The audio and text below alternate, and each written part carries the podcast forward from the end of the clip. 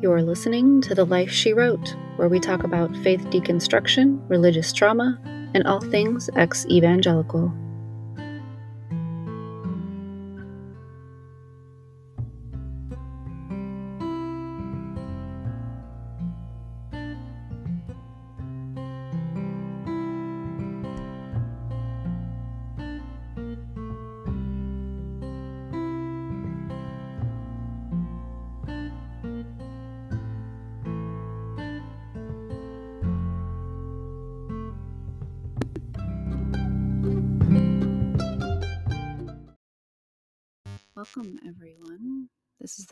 Episode ever of The Life She Wrote, the podcast. My name is Emily, or just M if you know me from Twitter or TikTok, and I'm your host. I'm the creator of thelifeshewrote.com, which is a blog dedicated to all things faith deconstruction, religious trauma, and other ex evangelical related topics. Thank you for joining me on this new journey. I am brand new to podcasting. I spent the better part of my life hating the sound of my own voice on any recording ever. So I guess you could say this is a growth experience. There's only so much you can squeeze into a blog post once a week before you're boring readers to tears. So a podcast felt like a natural extension to continue exploring and discussing the topics that need a little more nuance, a little more detail than can be offered in 1500 words or less. Today, I'm going to offer up a little bit about me and how and why I ended up living in XV land this long. And then we'll dive into Thursday's blog post, uh, which is an overview of purity culture. I'll try to set up a working definition of the term and create some context for the rest of the series. It ended up being about five parts in total. The first part went up on the blog last week. Part two will go live on the blog on Thursday, May 20th. And part two is devoted to the teaching of modesty and its natural progression, which is rape culture. So there's your content warning for next week's episode here on the podcast. Okay, now that the longest intro in the history of podcast is done with, let's keep moving. You know that feeling when you see somebody else doing something that impacts your life in a meaningful way and you love the way it makes you feel and you think, I want to do that thing so I can make other people feel this good too. That's kind of how I feel about podcasts. It feels like getting to sit in on someone else's conversation, not in a creepy way, but in a way that allows me to learn things I would never have been able to learn otherwise. Like a lot of things in life, I was late to the party. At first, I did not understand the appeal, and I was too afraid to try. Too afraid was actually my mantra for the majority of my life. Too afraid to upset someone, too afraid of disappointing people, too afraid to fail, too afraid of not doing all the, th- the things the best way every time. Too afraid that my truest self would be too much for the people who said they loved me. Too afraid of not making the right choice as if the right choice was this monolith that I had to fit my life into. If I didn't, bad things would happen. I would have to live with the consequences of my bad choices. And that, in my mind, was worst case scenario. So, what happened? How is it that I'm sitting here today in my closet talking to all of you?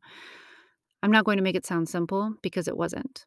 It's taken time and distance apart from the white evangelicalism I was born into.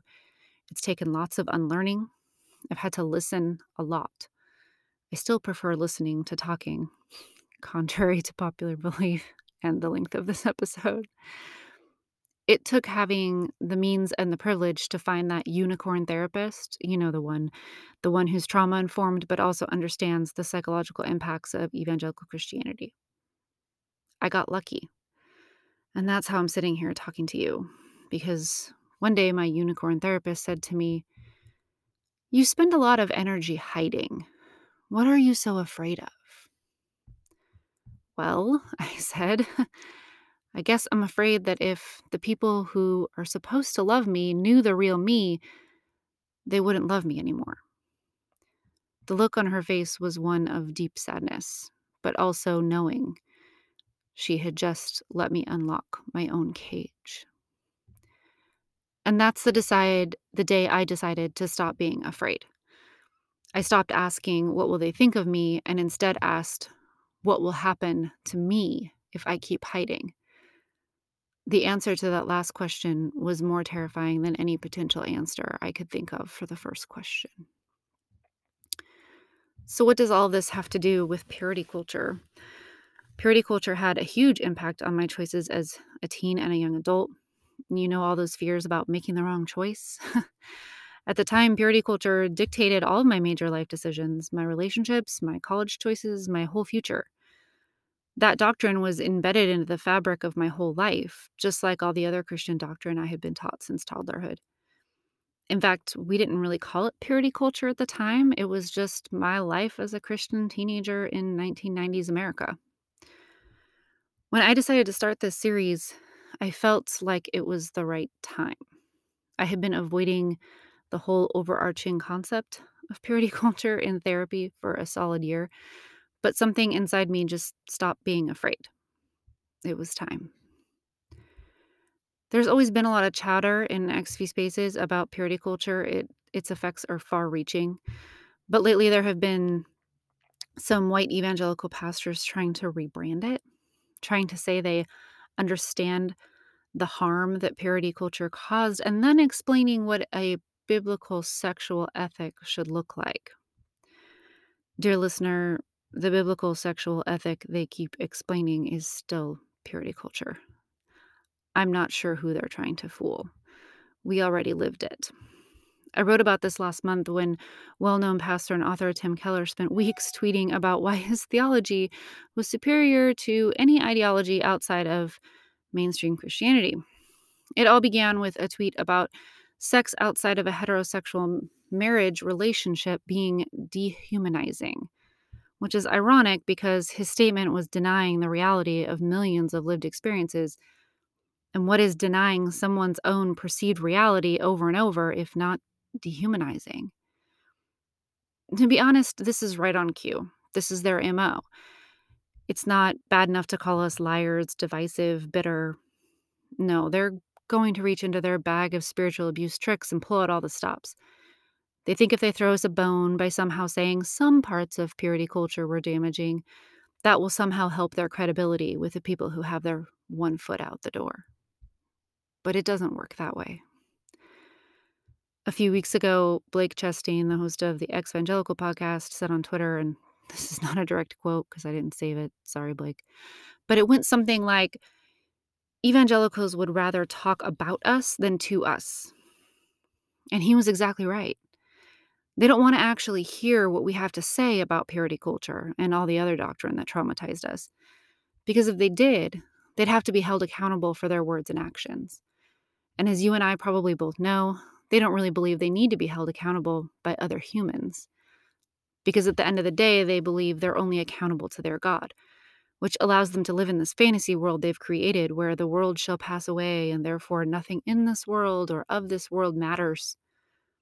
Meaning humans, the human beings living, breathing here and now, don't have to matter, especially if the mattering is inconvenient for them. For white evangelicals, people who leave their spaces and then speak truth to power are a huge inconvenience. This is why, for as long as they refuse to acknowledge our stories, I will keep telling them. I will continue to amplify other people's stories as well. And as long as they keep trying to gaslight us by saying purity culture didn't really hurt people that bad, we must keep telling them that it did, and it does. I say we but I don't believe it's every ex evangelical's job to keep telling their story. There are plenty of people who are much happier and healthier putting the past behind them and never looking back, living happy, fulfilled lives. It is totally possible. And I could probably do that. But I've found belonging in this space, and this is the place where I'm choosing to use my talents and my energy, and I will continue to do so until my body tells me otherwise. So that is why I am here now, still talking about purity culture. Now, when ex evangelicals or ex Mormons or even ex Catholics talk about purity culture, we're talking about a specific set of teachings revolving around sex and sexuality that focus on abstinence and modesty with a heavy emphasis on shame and fear. Now, As a lot of you know, it's more pervasive than that, but like I said before, this is just kind of a working definition.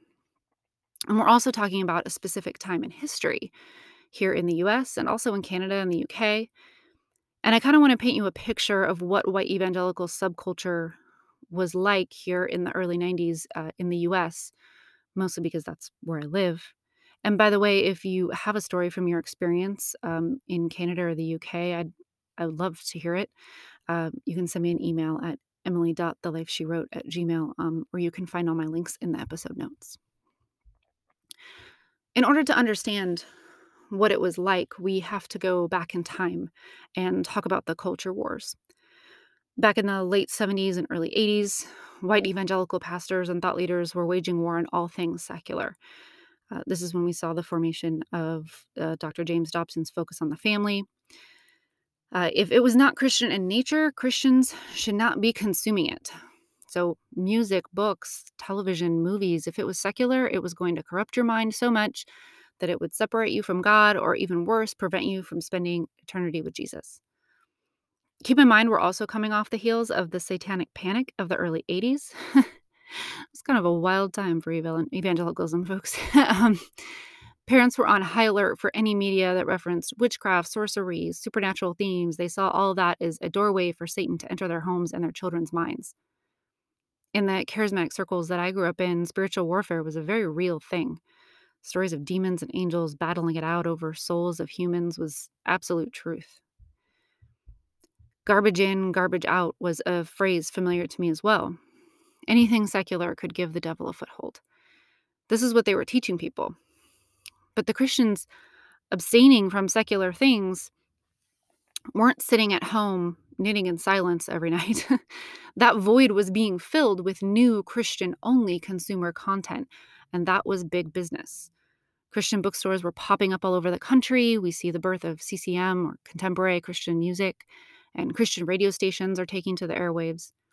And don't forget, in 1992 in the US, we have a presidential election and now a Democrat in the White House for the first time in 16 years. Talk about panic for conservative Christian Republicans. It's no surprise that this is when we see these abstinent org these abstinent only organizations popping up, producing materials marketed to youth pastors and college chaplains touting the importance and benefit of abstinence and sexual purity. We also see, and this is kind of a little bit of a rabbit hole. I guess I should have warned you. I like rabbit holes. But we also see these crisis pregnancy centers pop up everywhere, which pretend to be clinics offering help to under unwed or underage pregnant women, but are really just pro-life propaganda centers scaring women with unwanted pregnancies into keeping their babies instead of seeking abortive health care. These centers are still everywhere and still deceiving communities about their forced birth agendas while receiving millions in government subsidies. Don't take my word for it. Here's just one excerpt from an article just last year on Vox. Quote In recent years, states and federal government have been increasingly positioning the centers as social safety net centers, shifting money toward them and away from other facilities that provide a wider range of services like family planning clinics. The Trump administration, for example, last year, that would have been 2019, barred groups that provide or refer abortions from getting federal family planning funds, but awarded a grant to a network of pregnancy resource centers in California. These places are everywhere. You can go online and Google it, and uh, you will find tons of content, um, articles and tweets, and uh, all kinds of things. People talking about uh, just how deceiving these places are. And I will link that article, by the way, in the episode notes so you can read it for yourself. But I wanted you to see the trajectory that purity culture ideology has taken. When I say the effects are far reaching, this is what I mean. These centers are literally evangelicals' answers to women who don't remain abstinent. Speaking of abstinence, I want to talk about that for a moment because a lot of people, particularly the boomer generation and older, they often see abstinence as benign in nature. And a lot of them who are conservative Christians have donated to the kind of forced birth organizations I just talked about. But the concept of abstinence within purity culture and evangelical Christianity is so much more than that. It's not just fear of teen pregnancy or STDs. No, they're literally teaching teenagers flat out lies about their bodies. Things like every time you have sex with someone, you lose a part of yourself you can never get back. Or that when you kiss someone, there's a chemical reaction that happens in your brain and you no longer have control over the rest of your body. And I won't go into the grotesque details of the lies that those crisis pregnancy centers tell women about fetuses and babies. These things are taught as absolute truth. It's the real science that the world, yes, I'm using air quotes right now, doesn't want you to know. And this is why we have a generation of now adults who are struggling to know their bodies, to trust their bodies. Purity culture taught us that if we just followed all the rules, we'd have this godly marriage, that even if it was hard, it would be the most fulfilling thing we would ever experience in our lives. Teenage girls were making lists in notebooks and journals of all the qualities they wanted in a godly husband, but these lists weren't our own ideas. These ideas were put in our head by this doctrine. Now, I'm not saying we weren't allowed to think for ourselves completely, but we were heavily influenced at such an impressionable age by this all encompassing subculture that we lived in. It wasn't just one night a week with a sermon and some worship songs. It was in the music we listened to, the books we were encouraged to read, and uh, you know magazines. And for those kids that had to go to Christian schools or were homeschooled with Christian curriculum, it was built into their curriculum. I mentioned this in the blog going down memory lane and listening to some lyrics of some songs from that era. And I'm going to pick on DC Talk for a minute. My apologies to Kevin Max, who's proven to be an incredible human. Sidebar, it's a strange form of relief to see where he's ended up and to uh, have the privilege of interacting with him on Twitter. And I still don't really have words for that, but uh, I'm grateful. I can't speak about the other two guys, Toby Mac, Michael Tait. I don't I don't keep up with artists who've stayed in that CCM world because quite frankly, I never really want to think about CCM ever again in my life. Um, and so all of this is for research purposes only. Uh, but I want to point out that until groups like like DC Talk came along, Christian music was very uncool. You know, to us as kids, it was like the music our parents listened to.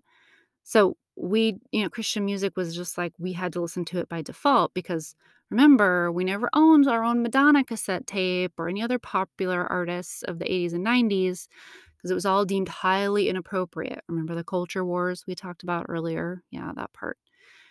So when these three dudes started rapping about Jesus, I'm sorry, that kind of still makes me laugh. In the context of things young Christians would relate to at the time, it was a significant turning point in Christian consumerism.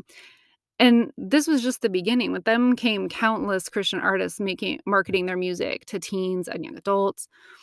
And uh, these themes from purity culture were woven into a lot of the songs. There's this song by DC Talk, and um, I actually did kind of riff off the song for the title of my blog post um, this week, but uh, called That Kind of Girl. And to be honest, I hadn't thought about that song in ages until a few weeks ago when I was talking about it with a friend on Twitter. And so I had to look up the lyrics because I was so taken aback by what I was hearing, uh, especially thinking about how young I was when this was in my cassette player. That's right, I'm an elder millennial, not geriatric, as someone else called us this week. I don't know what that's all about, but whatever. Uh, so I want to read some of the lyrics for this. And no, I'm not going to rap. Oh my God. And yes, I'm sparing you from playing you the audio and making you listen to the song. Uh, so let me just read this to you uh, as best I can if I can get through without laughing. The other night, I met a girl and she looked to be so nice. I asked her for her digits, and she didn't think twice. A couple of days later, I called her up and asked her out. She said, With you? I said, With me. And then she said, Without a doubt. I took her to the garden where I guess they grow the olives. you guys, I'm so sorry. I'm trying to keep a straight face while I'm reading this.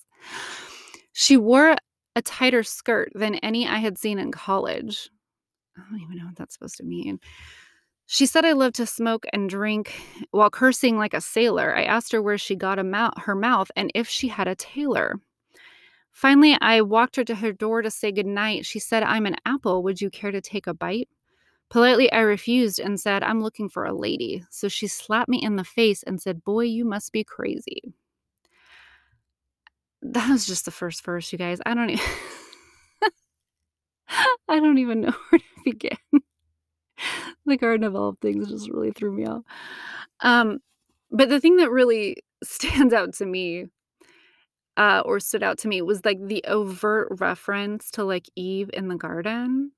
Um, and it's actually kind of really shitty. Like, I, I'm really appalled at these lyrics. And again, oh my god, this is embarrassing. But Kevin Max, if you ever listen to this episode, please just don't be mad at me. But I don't, I don't know who wrote the lyrics to this, but I, she said, "I'm an apple. Would you care to take a bite?"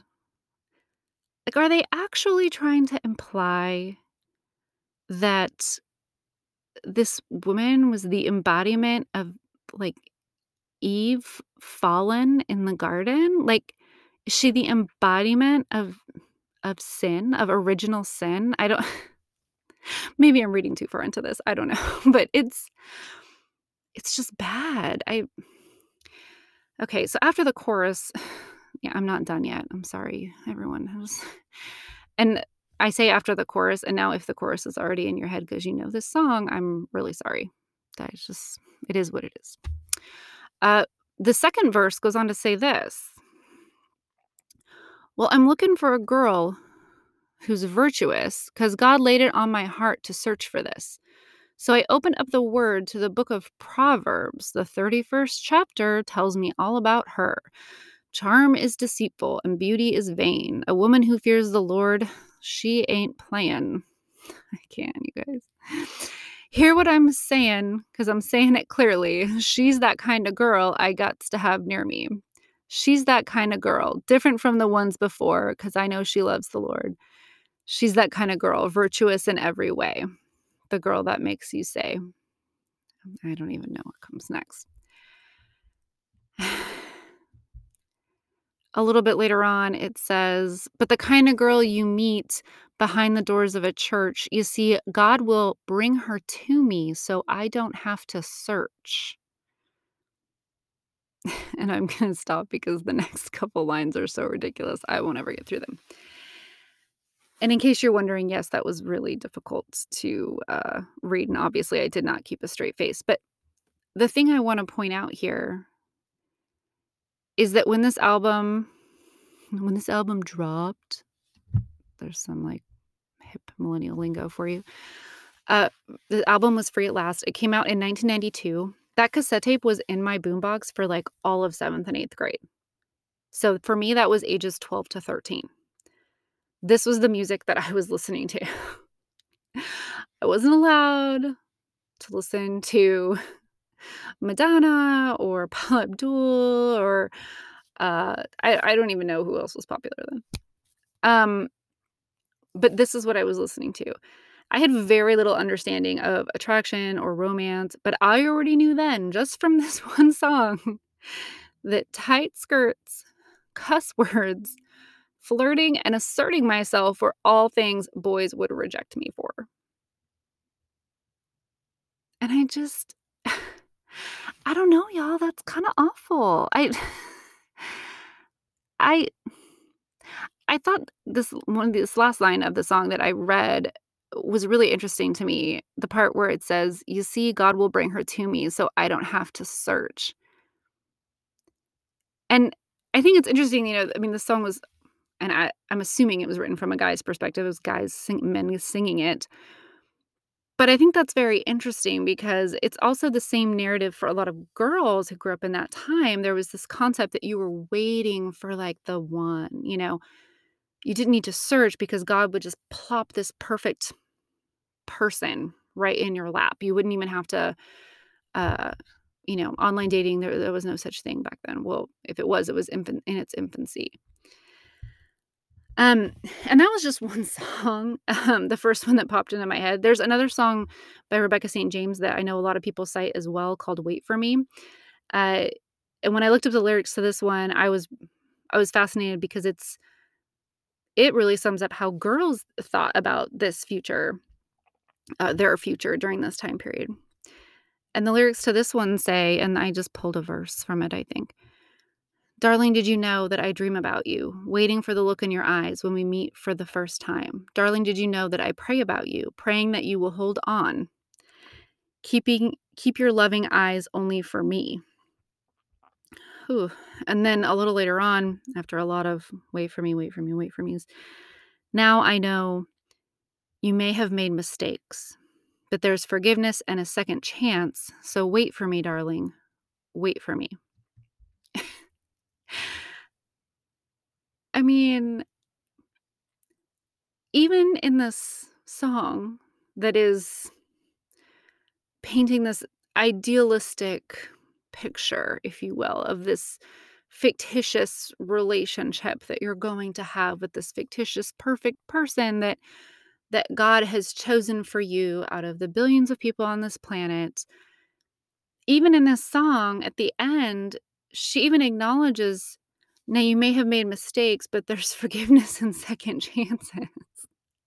Even this song acknowledges the unrealistic expectations that were placed on teenage girls and boys and young college students in this era through this ideology, through this doctrine. It's just it's fascinating to me. I in the blog post, I quoted another ex evangelical who told her story from Mother Jones in 2018. She says, The stakes are high in purity culture. Every slip up is a strike against any hope of a successful marriage. My body was not my own. Not really. It belonged to God and to some featureless specter of a future husband. And I can't even tell you how perfectly that sums up how we felt as girls anyway of course this is my only one this is my only experience was as a cis presenting white female during that time but that was truly the mentality you know and it's really hard when you're a teenager to grasp this huge concept this idea that god has picked out this one person for you. There was also a lot of talk about, not this wasn't purity culture specific, but I do remember also um, a lot of the things you were praying for and talking about at the time were all like seeking God's perfect will for your life. As if there was this one plan for your life, one uh, path, I guess you could say, that you're supposed to take and on that path is the thing the path where everything is going to work out perfectly. The doors are going to be opened in that direction but you just have to choose the right direction. And i think i just might have stolen something from the mormons right there for a second. Choose the right um but i do remember being consumed with these thoughts of being so afraid of choosing the wrong path and I do remember I had a a, youth pastor my junior senior year of high school. Uh, he's still a good family friend, and uh, he's he's a really good guy. But I remember him telling me or a group of us at, at some point when I was probably around 16 or 17 years old that he kind of helped us by at least admitting that there could be more than one correct path that we didn't have to worry so much about the one red dot in the middle of the big white wall, there could be lots of red dots that all represent paths that God would approve of, bless, if you will. And as long as we just chose one of those, and I'm sure that he meant for that to be comforting, and at the time it was, but looking back, um, that's still uh, still very ominous. and there's still a lot of fear there. You know, it was this constant fear of making the right decisions, not messing up our future, not messing up our future marriage. Ugh, Wow. Okay. It's just a lot of memories. And I'm sure if you've lived through this and you're listening, you're probably thinking the same thing.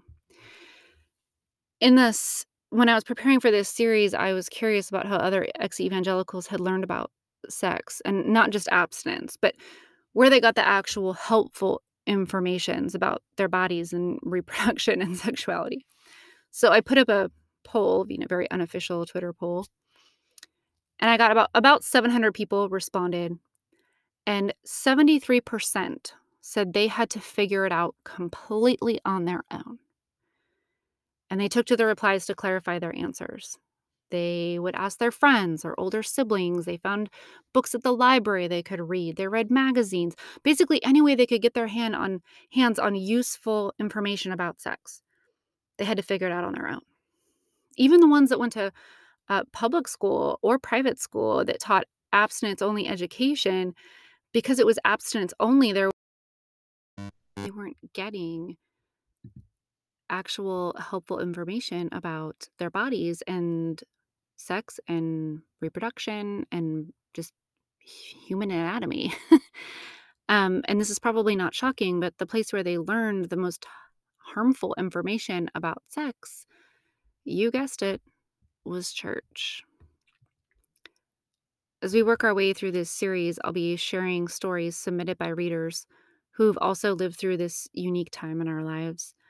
Because I'm only one person who, as I mentioned before, lived it as a white, cis presenting female, and I can only tell you about my own personal memories and experiences, which might be similar to other people's experiences, right? That's the whole point, is letting everyone know that we're not alone but it's not going to cover the huge spectrum of experiences over a couple of decades. I want to read a passage from an email I got from a reader this week, and I'll probably read her whole story when we uh, get to episode or the episode on part four of the blog series, which is going to be on shame and sexuality, and we're going to dive dive into relationships more um, that were affected by purity culture. But this excerpt is so indicative of how girls were made to feel in these environments. Um, so, a little backstory this particular reader, she was homeschooled but did not attend church regularly until she said fifth or sixth grade. But yet, by the summer of when she turned 13 and started going to youth group, she had already learned enough to know the following quote A year before, I had no friends outside of my own family. I was launched into this new, terrifying, and exciting atmosphere of peers.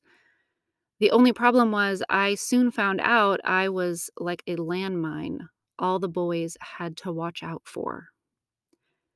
I learned that I was subject to men in all areas of my life. I could not teach, speak up for or against, be friends with, or hold accountable the men in my life. I learned my body was a threat to all men, and somehow also a glorious gift I could someday present to one man whom my father approved of. End quote. The juxtaposition of that last sentence, how she already had to balance these mixed messages at such a young age, that her body was problematic, but still somehow a commodity, is alarming. like I mentioned in my blog post this last week, this isn't a problem unique to purity culture, but also a problem for female bodies and society as a whole. And that is where I'm going to leave us this week, because next week we are going to dive headfirst into modesty and all of the harm that that entails. Like I mentioned at the beginning of this episode, we can't talk about modesty without talking about rape culture. So, just a reminder if you feel like that might be too triggering to listen to, please don't. Your mental health is always more important than how many downloads or reviews this podcast gets. And please don't ever forget that. I really want to thank you all for listening this far when I say thank you for listening, for some reason the movie Clueless pops into my head, and I think of Travis saying, Thanks for taking a chance on an unknown kid. I have a million ideas floating around in my head for this venture. I have a list of dream guests a mile long and zero expectations. So things can only go up from here, right? in all seriousness, I am grateful to all of you who encouraged me to try this. I don't know that I would have otherwise. Uh, a little bit of housekeeping. I'm going to attempt to keep posting episodes weekly, and it looks like Tuesdays will be the day you can listen to new episodes. So keep an eye out for that. And that is all for this week. This has been episode one of The Life She Wrote, the podcast. Until next time.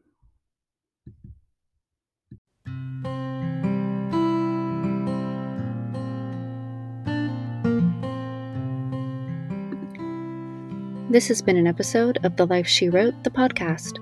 You can read the blog post that inspired today's episode at thelifeshewrote.com and get that link and all of our social links in the episode notes. If you enjoyed this episode, don't forget to subscribe and leave us a good review. Thanks for listening.